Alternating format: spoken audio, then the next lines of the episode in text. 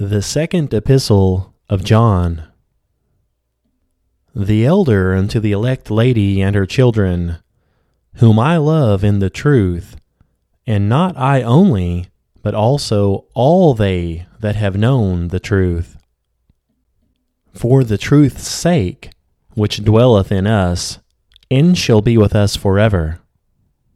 Grace be with you, mercy and peace, from God the Father and from the Lord Jesus Christ, the Son of the Father, in truth and love. I rejoiced greatly that I found of thy children walking in truth, as we have received a commandment from the Father. And now I beseech thee, Lady, not as though I wrote a new commandment unto thee, but that which we had from the beginning, that we love one another. And this is love, that we walk after his commandments. This is the commandment, that, as ye have heard from the beginning, ye should walk in it.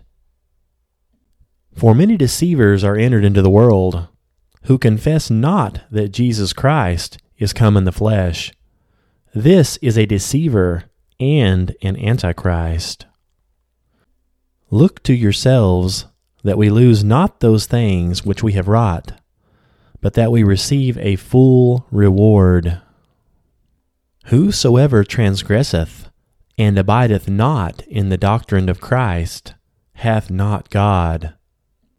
He that abideth in the doctrine of Christ, he hath both the Father and the Son. If there come any unto you, and bring not this doctrine, Receive them not into your house, neither bid him Godspeed.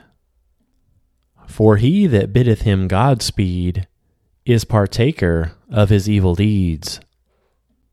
Having many things to write unto you, I would not write with paper and ink, but I trust to come unto you and speak face to face, that our joy may be full.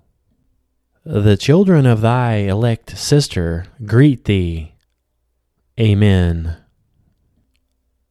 The third epistle of John.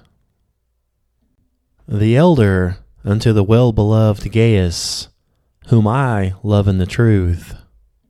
Beloved, I wish above all things that thou mayest prosper and be in health, even as thy soul prospereth.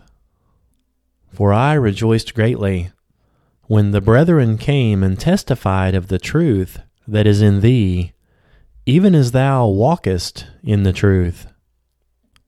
I have no greater joy than to hear that my children walk in truth. Beloved, thou doest faithfully whatsoever thou doest to the brethren and to strangers which have borne witness of thy charity before the church, whom if thou bring forward on their journey after a godly sort, thou shalt do well.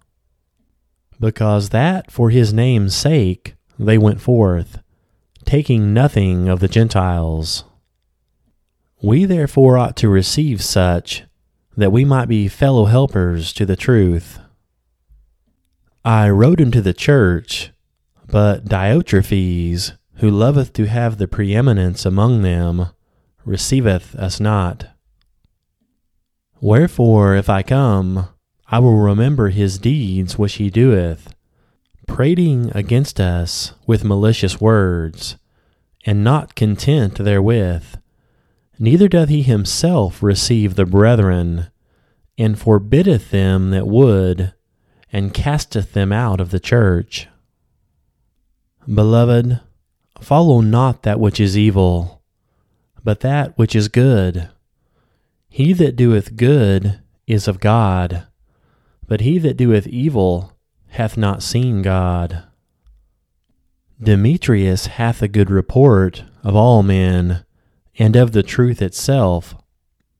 Yea, and we also bear record, and ye know that our record is true. I had many things to write, but I will not with ink and pen write unto thee. But I trust I shall shortly see thee, and we shall speak face to face.